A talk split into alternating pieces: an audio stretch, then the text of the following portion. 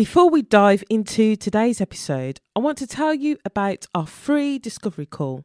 If you're unsure how to start or build a consistent brand, let's talk. Just go to danielleclarkcreative.com to book your free discovery call and see how you can create a brand that helps you win more customers and reach your goals. Welcome to Build Better Brands. I'm Danielle Clarke, and this show is here to provide insights, techniques, and strategies to help you establish a better brand with confidence and clarity. We're on a mission to help as many people as possible start and build stronger brands so they can create happier, healthier lives for themselves and those around them.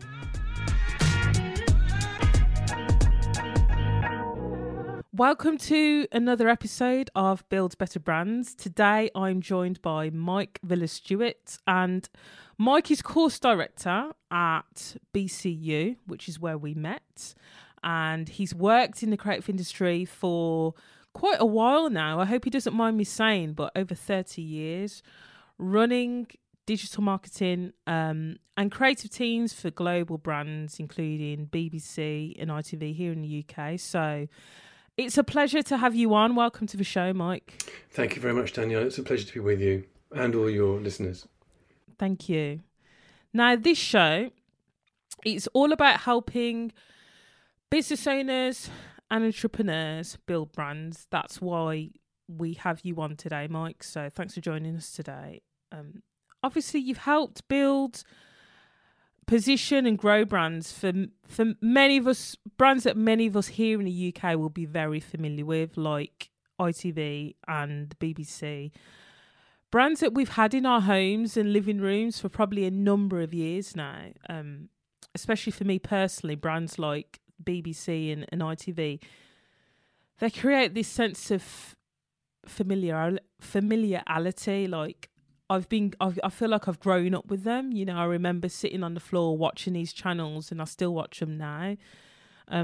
So for me, it's about brands being familiar. That's what brand kind of means to me.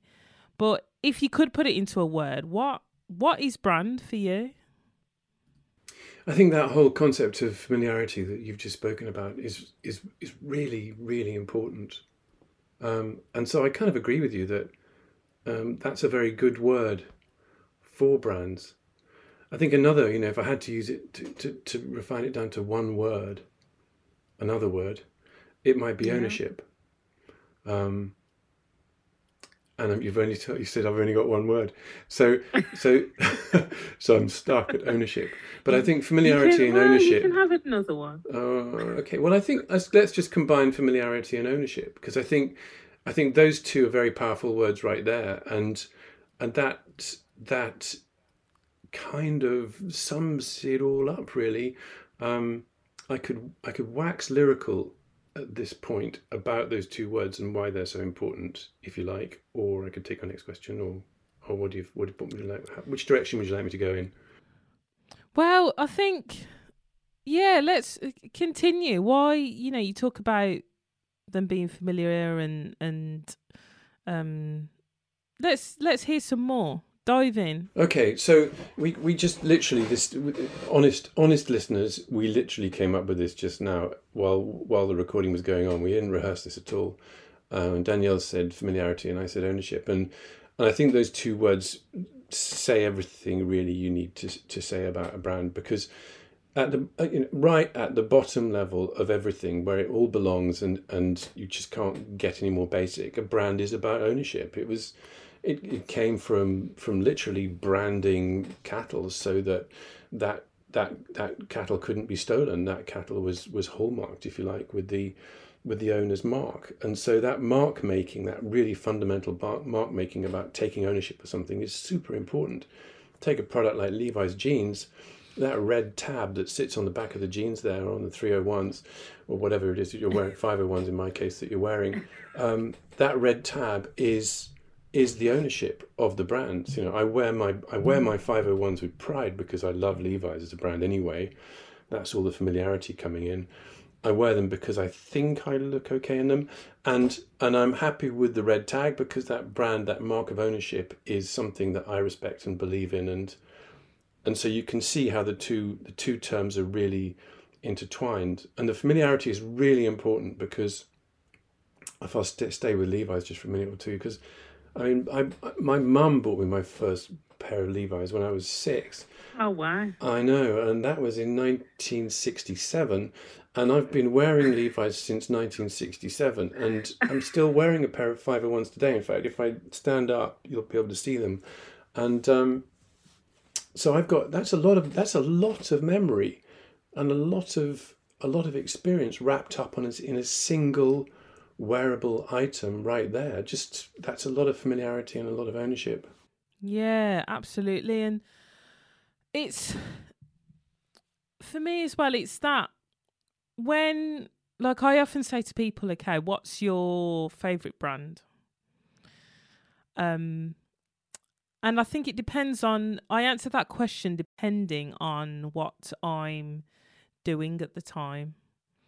You know, if it's, say I'll have just been and played hockey, I'll have hockey in the front of my mind, and Grays might come up, because in the hockey kind of world, Grays is a really popular brand. It's been around for a long time. It's established. It's trusted. They make really amazing sticks. They're based in the UK.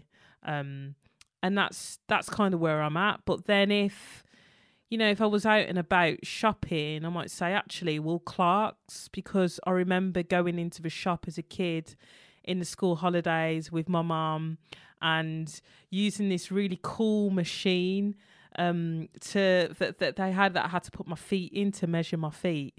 And I used to get really excited. Yeah. Woman came over with that machine. Yes. I know what you mean. I know the one. You put your the measure comes down onto your toes. Yeah. And you can see how long your feet. And then they've got a little tape measure that goes around the top of your foot as well.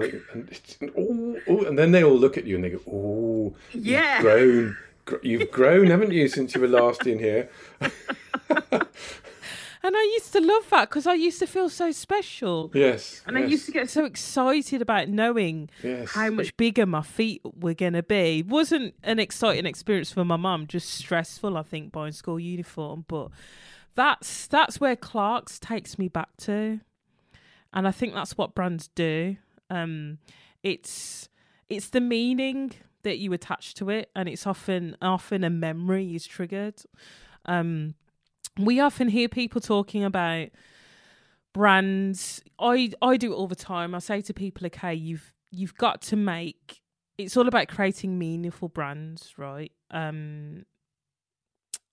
You know, it's about being remembered. So for me, I think that's a key ingredient. But what's the key ingredient, do you think, to making sure that you're doing it right? If you're doing it right. So many things wrapped up in that. Well, I think, you know, we'll start with where we were, which was, you know, about ownership. Mm-hmm. You have to, when you're looking after a brand, or even when you're starting a brand from scratch, it's important to understand where it's come from. So I'm afraid there's a bit of marketing involved in this. So you've kind of got to know what your product is and what your product purpose is, because you're obviously going to take something to market. So you need to understand what it is that's useful or that other people want a piece of, and whether that's something that's special in the market or whether you're competing with lots of other brands. And in that case, when you start to identify those two things, the product and the purpose, you start to be able to locate your brand in amongst other brands where people are looking. And so you've got to kind of position yourself in that competing market.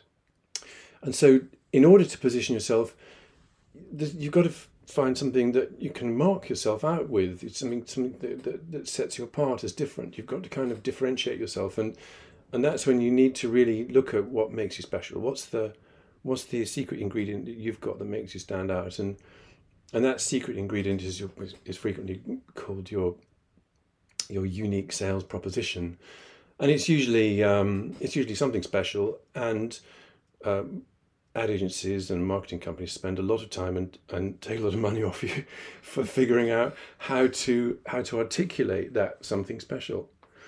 But once you've identified that something special, that's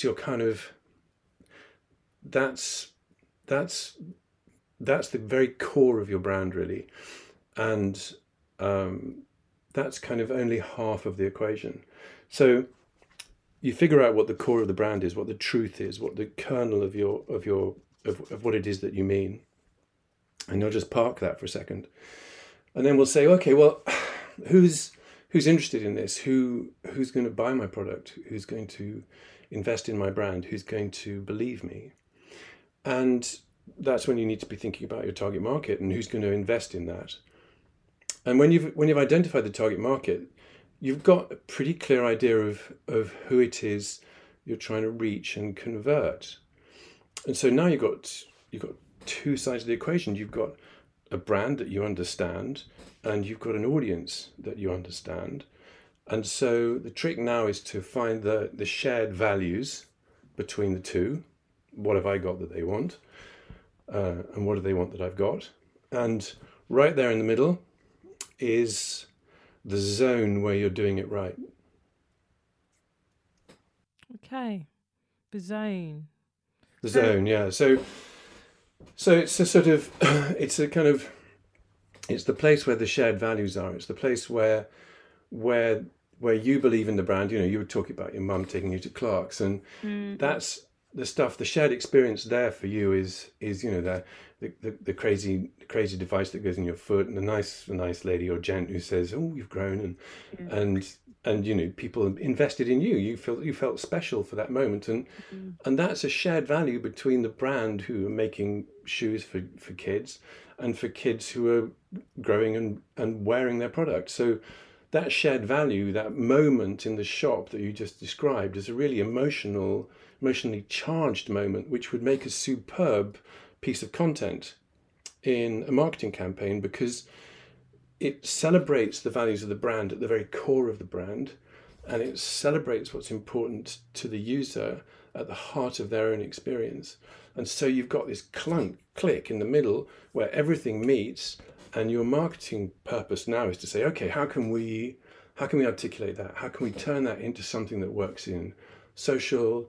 How can we articulate that and make it work in outdoor? How can we make it work in store? How can we make it work experientially?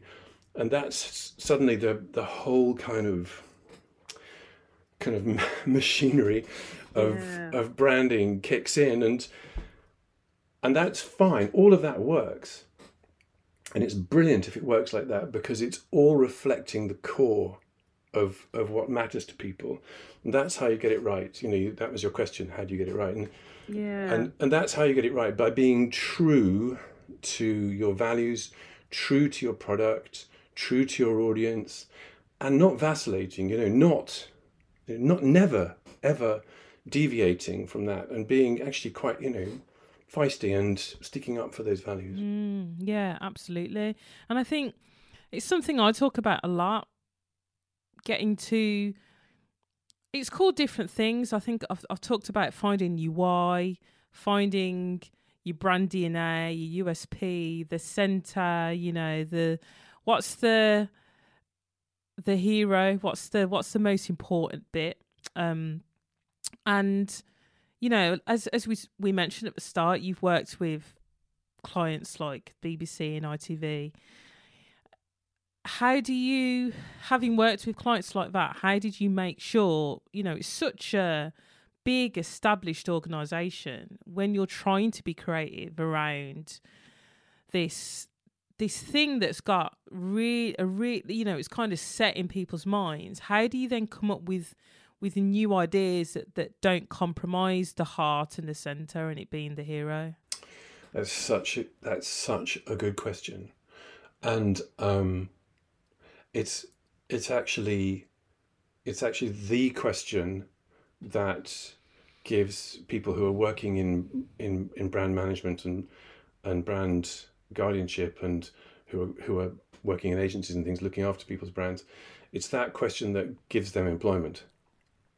We wouldn't get any work if that question, we really wouldn't, because it's the thing that always gets muddled. It's always gets muddled. You know, people, when you've got something like, let's say, take BBC Two, for example, because I spent a lot of time working on BBC Two.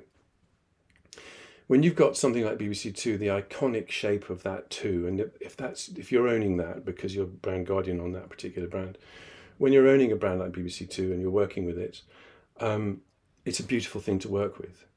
You know, when I was working with it back in the 90s, it was a very definitive shape. It had this really kind of sharp, hooky top that went over the top, and that came down into a steep angle, which gave it this really solid back end. And then the front end of it was like a really sharp blade. And if you put two of them together, it made a perfect love heart. And it had all these other qualities. You know, the hooky top was really so.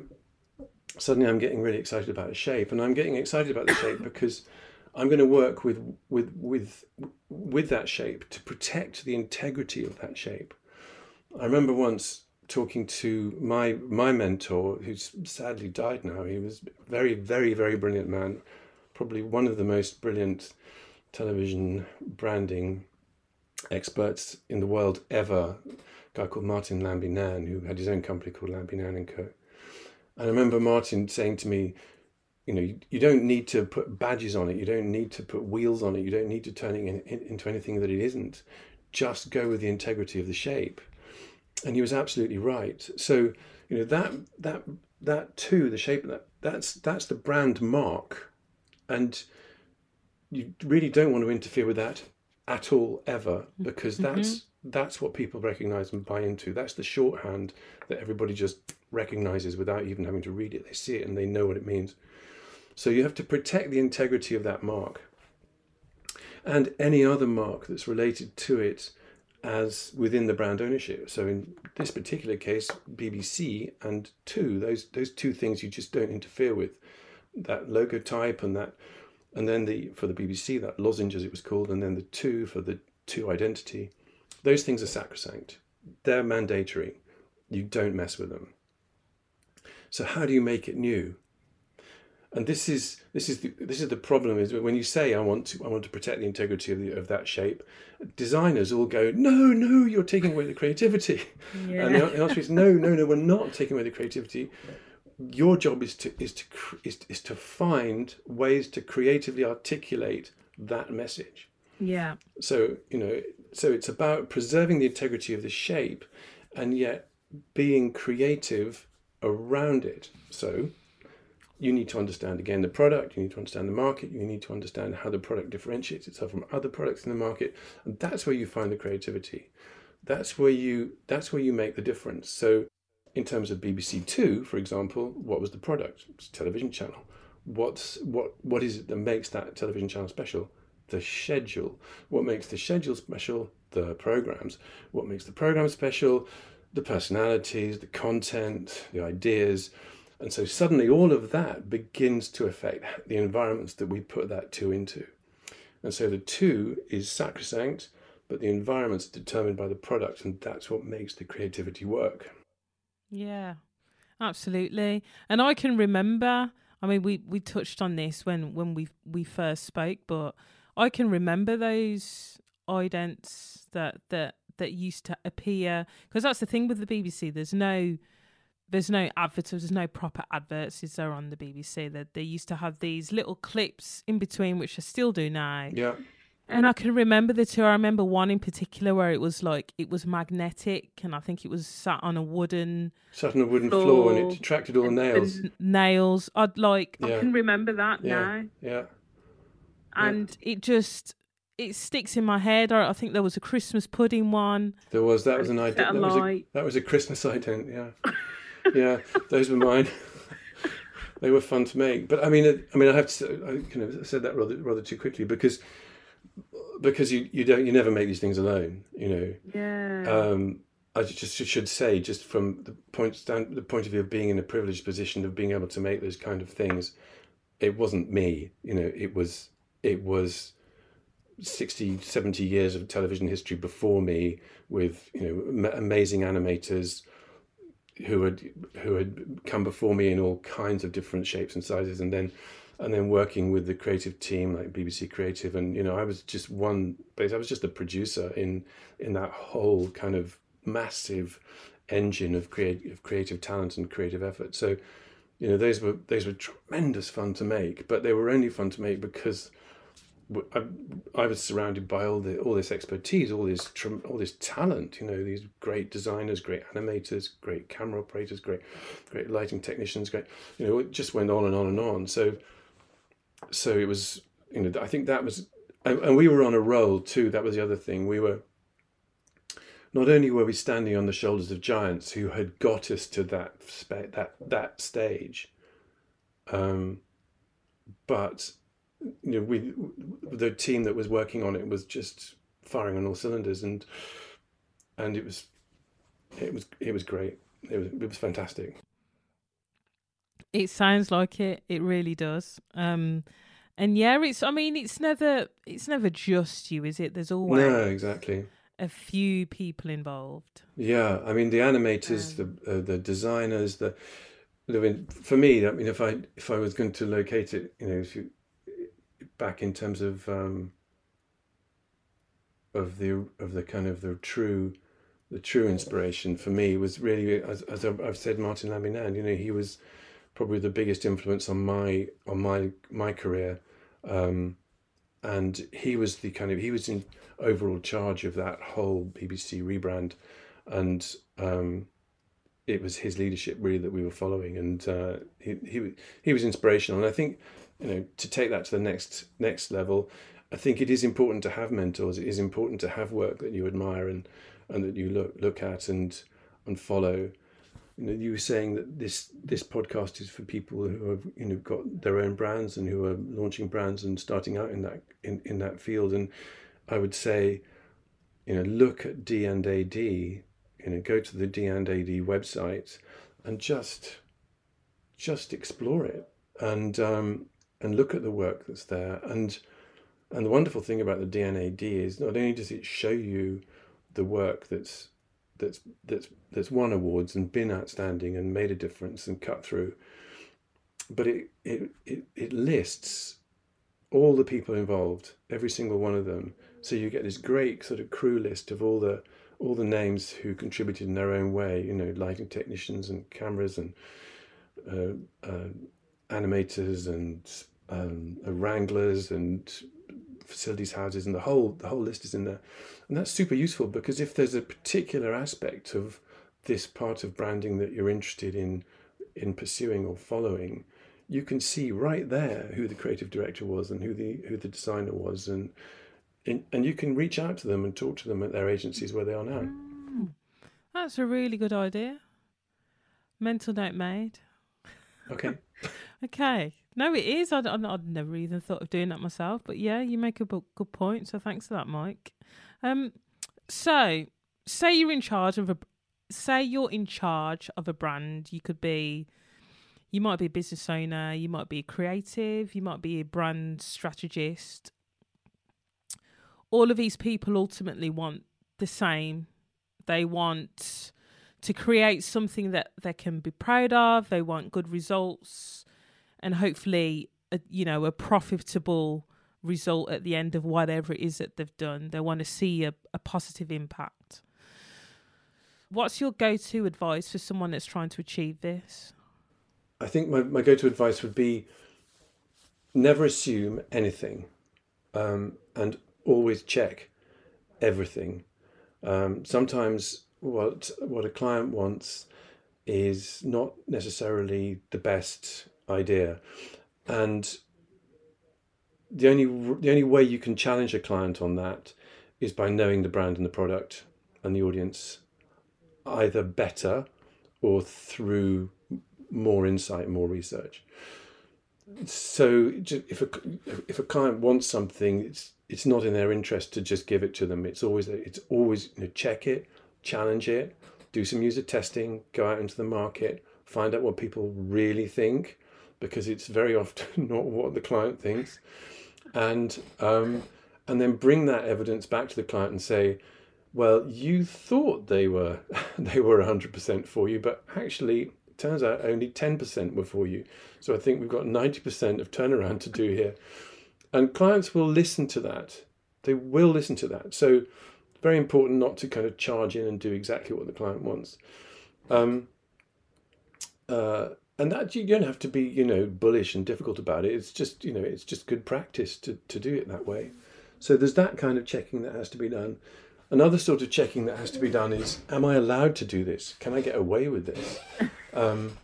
We have pretty strict regulations and guidelines in this country. The ASA for one of them, Clearcast is another one. That if you're making stuff that's going to go out there and be in front of the public, you do have to comply with the regulatory guidelines. And as soon as you get given a creative job or by a client, as soon as someone engages you to do work, your first port of call really has got to be, who do I need to get this checked by? I mean, please just do that, because it's an hour of kind of boring sorting out odds and ends is just a million times better than having to reshoot and pay for it yourself because you didn't anticipate the disaster that ensued. Are you talking from experience here, Mike? Sort of, yeah. Sort of, or nearly, you know. Yeah, I sensed you kind of going back in time. And yeah, I mean, the thing is that in this day and age, everyone's publishing everything the whole time without 2 seconds thought, and that's the problem, is that you're publishing as soon as you press send or share or like or retweet or whatever it is, you have just published. And that's the definition of that could be defamation, it could be libelous, it could be slanderous, it could be just inaccurate, it could be fake, it could be false, it could be subject to all kinds of confusion that you really don't need in a marketing message. You want people to believe you for the integrity and authenticity that you come from, which takes us right back to the beginning of our conversation. So check everything, and particularly check the regulatory guidelines. And the regulatory people, if you get in touch with them, are really nice. You know, you kind of say, oh, I've got a client who's asked me to do this. And they'll probably say, send us a script and we'll take a look at it and get back to you. And there's nothing nicer than knowing that you're okay. It's terrifying being on set with cameras rolling and clients saying, I want this here and I want that there, and nothing being checked. You know, because you just know the next thing that's going to happen is you're going to be sitting in post trying to deliver this thing for a deadline, and it's chalked up to go across multiple channels at multiple times of day and multiple formats, and all the spend has been agreed. And as soon as you miss that first deadline, you're liable for the cost of all the spend that you're not actually delivering to. No, thanks. No. Yeah, okay. Lesson learned. Wise advice. I think you touched on something there that I think is really interesting, this idea of, you talked about publishing. Yeah. That everything, I hadn't really thought of it like that, but you make a really good point when you like something, tweet something, share something, post something. Comment. We are publishing constantly now without a second thought. Without a second thought, you are publishing, and it goes into the domain there, and it's irretrievable. You don't own the channel, the platform that it's gone to, so you've got no redress. You can't delete it, take it down. You've got no way of retrieving it. It's sent, it's gone, and it's out there forever. And yeah, it's a scary, scary world. You know, it is. For people whose job it is to make communications, it's never been more challenging. You know, we've never had so many opportunities, if you like, but we have never had it so challenging. The balances and checks that used to happen, you know, in terms of editorial policy and in terms of accuracy and taste and decency, those things just, you know, if you're working on your own, you haven't got that kind of backup. So checking is really important. Checking with your family, checking with the regulatory authorities, checking with your friends, checking with your customers. Doesn't take much, but it can save your life. Yeah. Mm, yeah. I want to go back to something you said at the start of that, when you were talking about the client and not necessarily always, always doing what the client asks, and that if you know their brand well enough, if you've embraced it and you understand it, you can challenge them. And that, for me, is significant, because as a designer, I used to find it really hard to justify when I challenged a client on what they wanted to do. But now, as someone called me a brand strategist the other day, and I was like, okay, actually, you're not far off, because I do pay attention to that now. Now I understand why it's so important, because the more you understand the brand, the more you understand the target audience, the way the brand is positioned, what it's actually there to do, why it's there, why it exists. That's the important stuff, not necessarily what the client wants or what they think they want. It's not for them, it's for the audience, it's for the people. Exactly. You know, I mean, in the list of questions that we discussed, I think the next thing you're going to ask me is about values and what matters most. And you've kind of reached that, position just through what you're saying, really. And again, I'm at the very beginning of this conversation, I was talking about the shared values between the brand and the customer, and I think those values are what enshrines your brand, but it's also what secures your brand loyalty.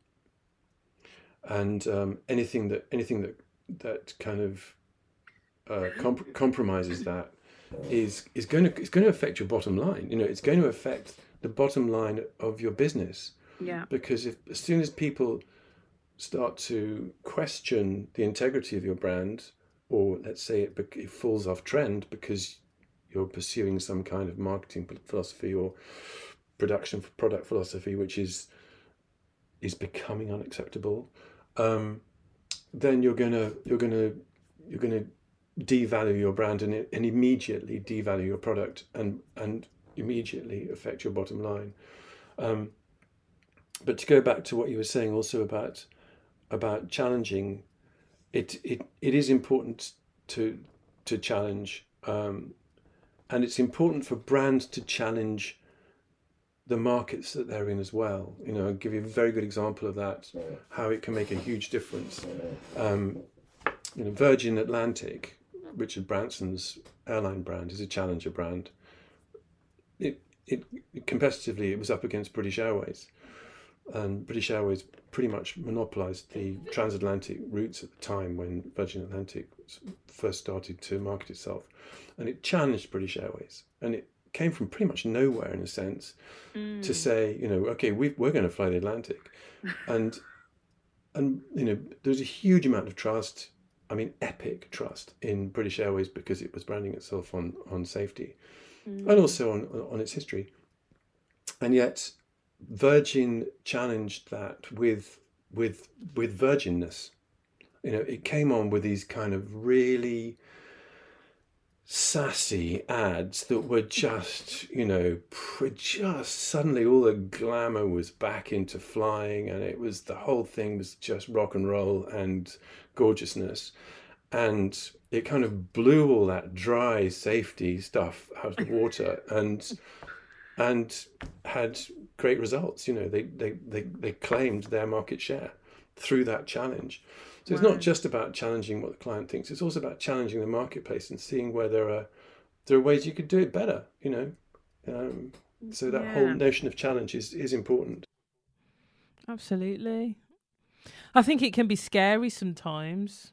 I think you've got to be a little bit brave.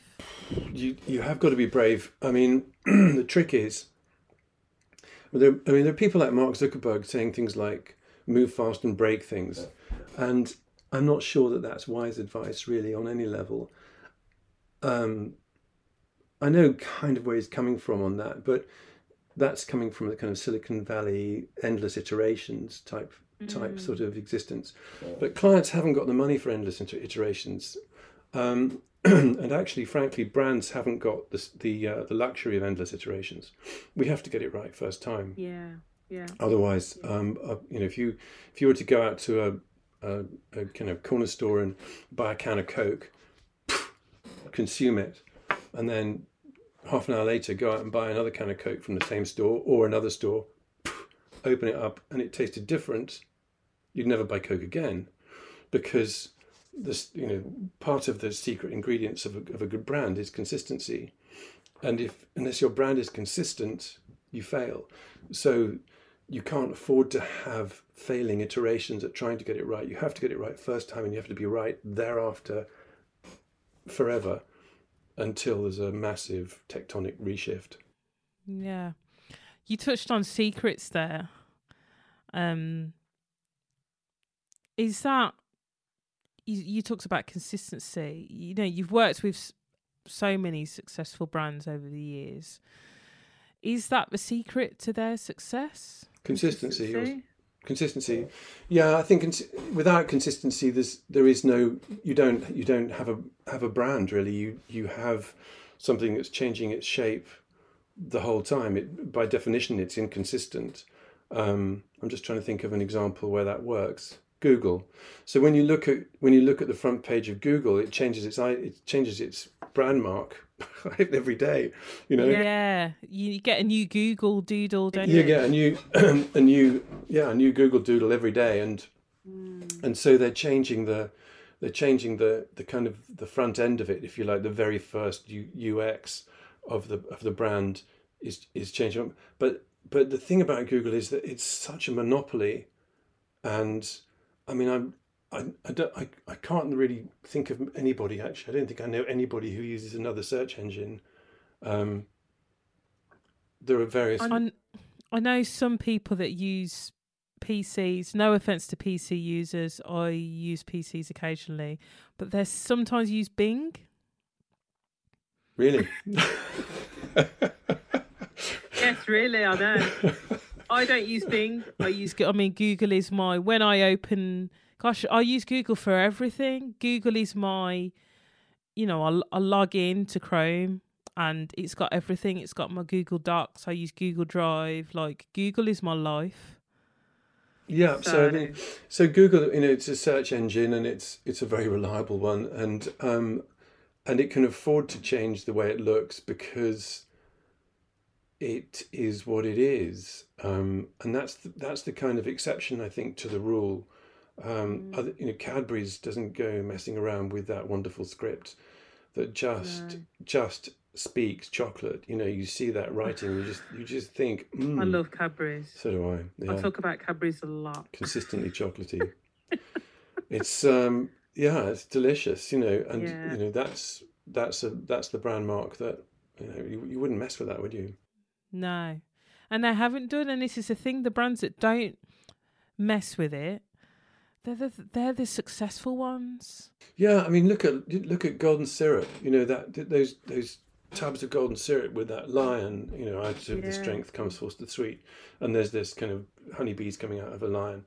I mean, that. I remember that from the 1960s when I was growing up. It hasn't changed at all. You know, you look at what's those wonderful Tannics. Yeah, Tannics tea cakes. Oh, the tea cakes in the red, is it reddy orangey packaging and then the silver foil? Silver foil and red packaging, yeah. Absolutely exquisite branding, never changed. There's just never, but you know, why would you interfere with that? Because it's classic, you know, it's really, so that's, you know, that's true consistency. Yeah, and that's a job, you know, that's a job in its own right to maintain that kind of consistency and that kind of quality across everything. You know, it must be challenging if you're making a product like like that, where the cost of sugar, for example, is going through the roof, and you know, people on the board are saying we need to cut this with something else to make it more affordable for us to produce, and you're defending the brand and saying no, you know, this is the way we've made this, you know. Yeah. So you know, branding extends, you know, right to the core of the product. You know, it's rooted in the raw materials as much as it's rooted in the fantastic kind of consciousness of all the associated values that come with it over those eons. It's a really important part of the whole equation. You know, a brand is worth an enormous amount of money. I've got a book here. There's a guy here. This is by a guy called Leslie de Chernatony, and it's called Creating Powerful Brands. Okay. And I have actually read it all. Wow. Oh, I know. And it's a big book. I know, really. It's I had to, because I was using it to teach from, and he makes the point that he says, you know, he justifies it all in his book. I'm not going to try and go through that all now, but the point he makes is that the untangible value of a brand, sorry, the untangible value of a company is the intangible assets, if you like, are worth far more than the tangible assets. So Coca-Cola, for example, I mean, I'm talking generally here, so you know, mm-hmm. please don't quote me or cite me or anything like that, but Coca-Cola, for example, is essentially it's a secret recipe on a piece of paper, if you like. It's a secret recipe for a fizzy sugared drink. It doesn't actually own kind of the plants or the bottles or the bottling or you know, its tangible assets are very small. It's probably got some manufacturing resource that it owns, but in terms of its perception, its global perception, and the way Coca-Cola is seen and believed in, and everything that it represents, from the kind of American dream right through to the kind of its own expression of freedom and opening happiness and all those kind of things, that's worth about 75% to 80% of the actual worth of the company. That perception, that brand perception, is worth, you know, a serious wedge of the bottom line of the actual company. Yeah. And they talk about, you know, in these books they talk about it being worth, you know, somewhere between 50 to 70% of the company's value is locked up in the brand. Mm-hmm. That's huge. It is huge. So I mean, obviously it's different from different brands and one thing and another, but you know, that's, you know, you're saying about challenging things with clients and having the wherewithal to do that, and knowing that too is important, because people don't seem to grasp that the brand itself is worth so much.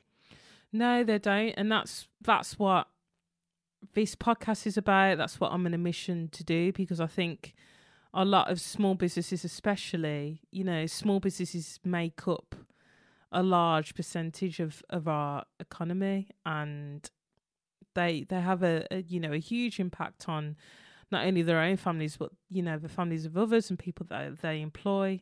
And I want to help more people in that position see the power in brand and realise that if they start to pay attention to it and not wait until they're a massive business, you know, there's nothing wrong with being small. And in being small, if anything, you're able to pivot. You're in a position to alter and do things. You're agile.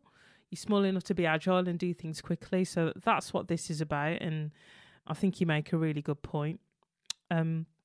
So Mike, I don't know what you're up to at the moment, apart from your lecturing, but if you could start a new business tomorrow, what do you think it would be? Another really interesting question. I'm kind of, at the moment, I'm being really inspired by somebody who's doing some amazing work, and I really would like to help out with that or do more if I possibly could.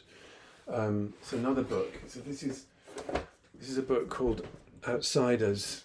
The Outdoors is Yours, and it's by Oli Olani and Nadim Pereira, and This is just a very small part of what they're doing, and but it's a very important part of what they're doing.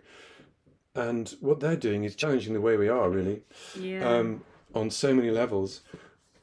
But I think, you know, from a branding point of view, what they're doing is really interesting. They have an advertising agency in, sorry, Oli Olani has an advertising agency in London called Future Impose, and he's a Coventry lad. He comes from Coventry, and he had had his own company, successful advertising agency there, and started to work in London, and soon discovered that he was being told by kind of middle-aged white blokes, how to talk to his own age group and his own people, and he was thinking, well, I know what I'm talking about. I don't need to be told what to say by people like you. I know what I'm trying to do here. Yeah. So he went back to his own agency, and he's got this very successful agency with great clients like Levi's and Adidas, and what he's doing is he's saying that traditional top-down way of telling people, what matters and how things should be done, and the way that brands have always operated, and the way that advertising agencies particularly have always operated, which is, this is what we should be thinking, this is what we should be buying into, this is what we should be doing, that kind of top-down dissemination of information. That doesn't work anymore. That's not right. It's really not right at all. It shouldn't have been right, really, in the first place. Actually, it shouldn't really have had all that communication power condensed into the hands of such a minority, such a privileged minority, really. And what Oli Olani is doing is he's saying, let's take that top-down model and let's just switch it so that the collective makes the decisions. So if you understand the collective point of view and what matters to the collective, that's going to influence your decision making. That's going to influence what you need to be doing. That's going to influence your branding and your marketing communications. So, just to give you a very good example of that, if you own an apparel company, let's say you're making clothes, or actually quite a lot of my students have got branded clothes, clothes business, small stuff, small businesses, very small businesses doing branded apparel, if you've got a little business doing that and you've got a little brand going on in that score, don't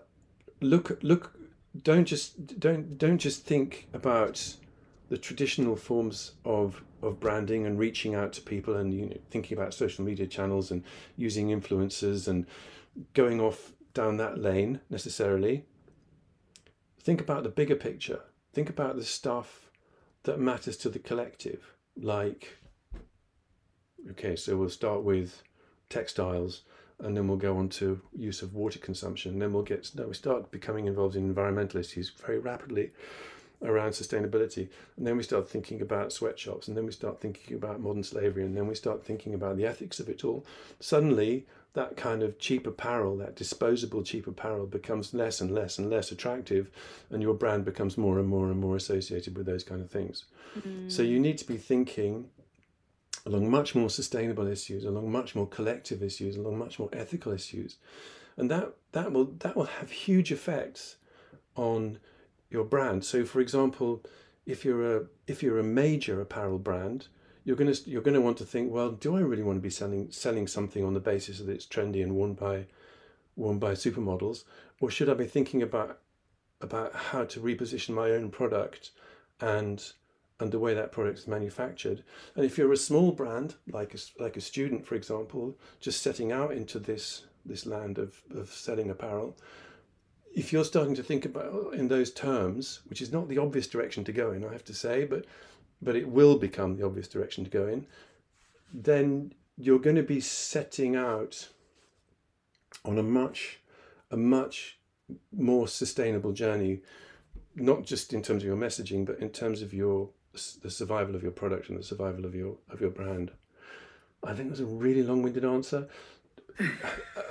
Well, I think what I was trying to say is, the world is changing around us incredibly fast from a tech point of view, and we have to, we as people have to put the brakes on this, and we have to say, enough is enough, actually.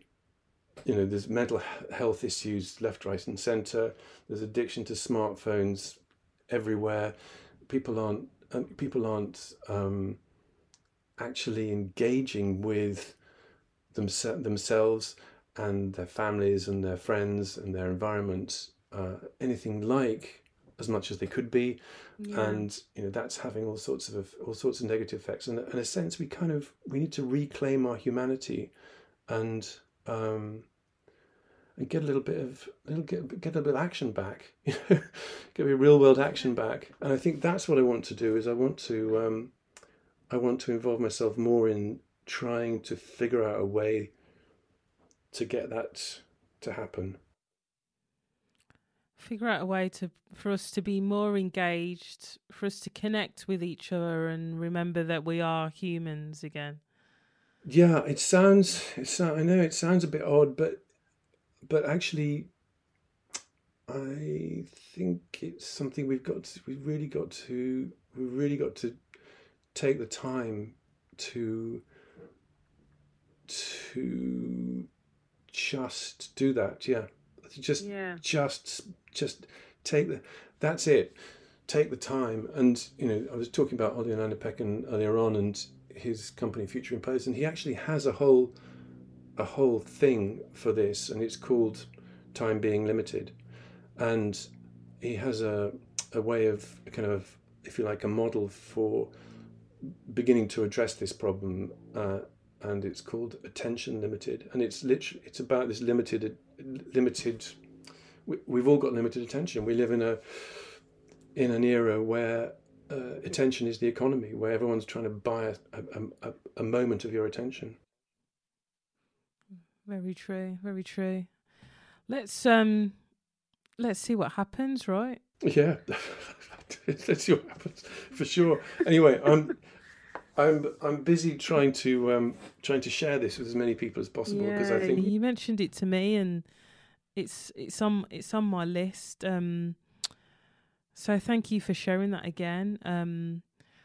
So Mike, you've worked with lots of brands over the years, lots of successful brands, and I'm hoping you will share the secret to their success. Will you? Yeah, I think the question you're asking is how is it that we can guarantee getting it right? How can we ensure that we're coming up with successful solutions in all of our branded communications? I think that's really the question here. And there's a very simple answer, and the answer goes like this: you must have a method. And of course people will say, what do you mean you've got to have a method? And a method is basically this really important but really simple thing. It's a kind of flow chart, or a sequence, or a linear progression, or a workflow. It's basically a checklist. It's a checklist of stuff that you have to do that is going to guarantee that you get the best possible outcome. And just to prove that, there are a lot of big advertising agencies and marketing consultancies and bureaus out there with their methodologies, and they trade on those methodologies. It's not like they've got a bunch of creative people who are brilliant sitting up in a room coming up with amazing ideas. Nope. The way it works is they have these methodologies, and these methodologies include the creatives. But if it wasn't for the process, the creatives would just be drifting around somewhere in the ether. The creatives have to be plugged into a method, and the method starts with research and discovery. What can we find out? What do we need to know about the brand? What do we need to know about the product? What do we need to know about the target audience? What do they like? What don't they like? What media channels are they on? What language are they talking? What do they believe in? All those kind of questions. That's research and insight. And it's with that kind of research and insight that you can then make informed creative decisions. And that's where the creatives become super creative, because they've got information to work with. And suddenly that creativity is just like whoosh, it's on, supercharged by really valuable information. And I'll give you a for instance. So when Telefonica was launching its new super duper phone network, way, this is going to be amazing, did a lot of research, asking loads of people, you know, what's your mobile phone mean to you? One of the respondents in, I don't know, lots, one of the respondents said, oh, my phone, it's like, I couldn't live without it, it's like oxygen to me. And that was the birth of O2. So O2, the brand, came from that audience research, and it was just one audience member saying, oh, it's like oxygen to me. So suddenly the creators have something to work with. And then, so you've got research, insight, then you can be creative and do your ideation. Then you've got to use the same research again to figure out where that audience is. Are they in social? Are they outdoor? Are they in cinema? Are they experiential? Where are you going to reach them? Because you have to reach them at the right time of day, on the right device, in the right mood, with the right kind of communication. And all of that is methodology.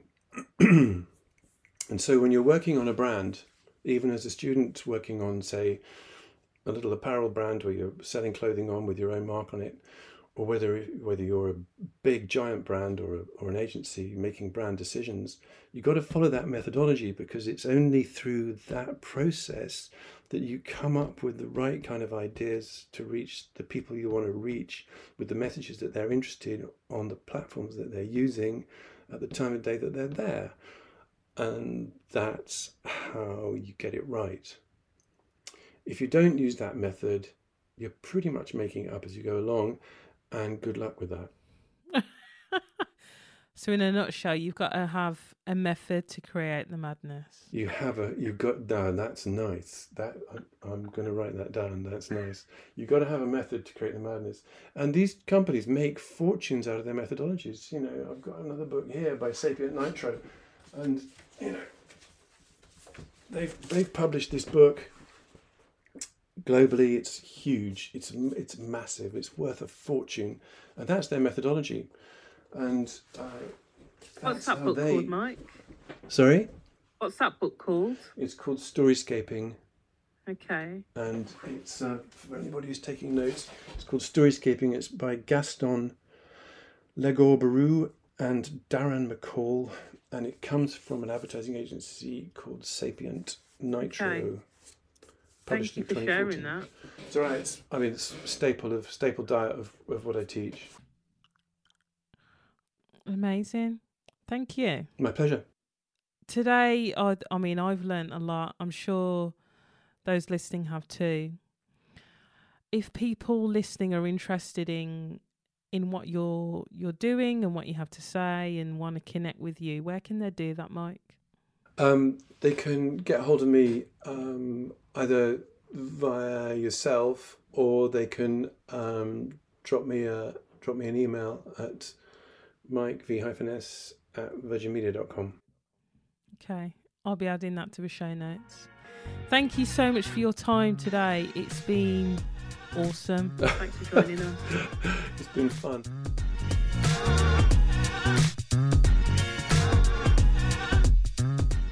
Thank you for listening to Build Better Brands. I am so grateful to have you tuning into the show, and I'd love to thank you personally. So wherever you are in the world, remember to tag at Danielle Clarke Creative in your social media posts and stories. Let us know when you're listening. We want to know what you've enjoyed about the show and give you a shout out. And if you would like to help more people like you discover the show, please subscribe and leave us a review on iTunes. It's going to help us rank higher and reach more listeners. It's also a great way for us to help you with the problems your brand might be facing. Suggest a topic in your review and we might feature it and you in one of our episodes. Thanks again for listening. See you next time.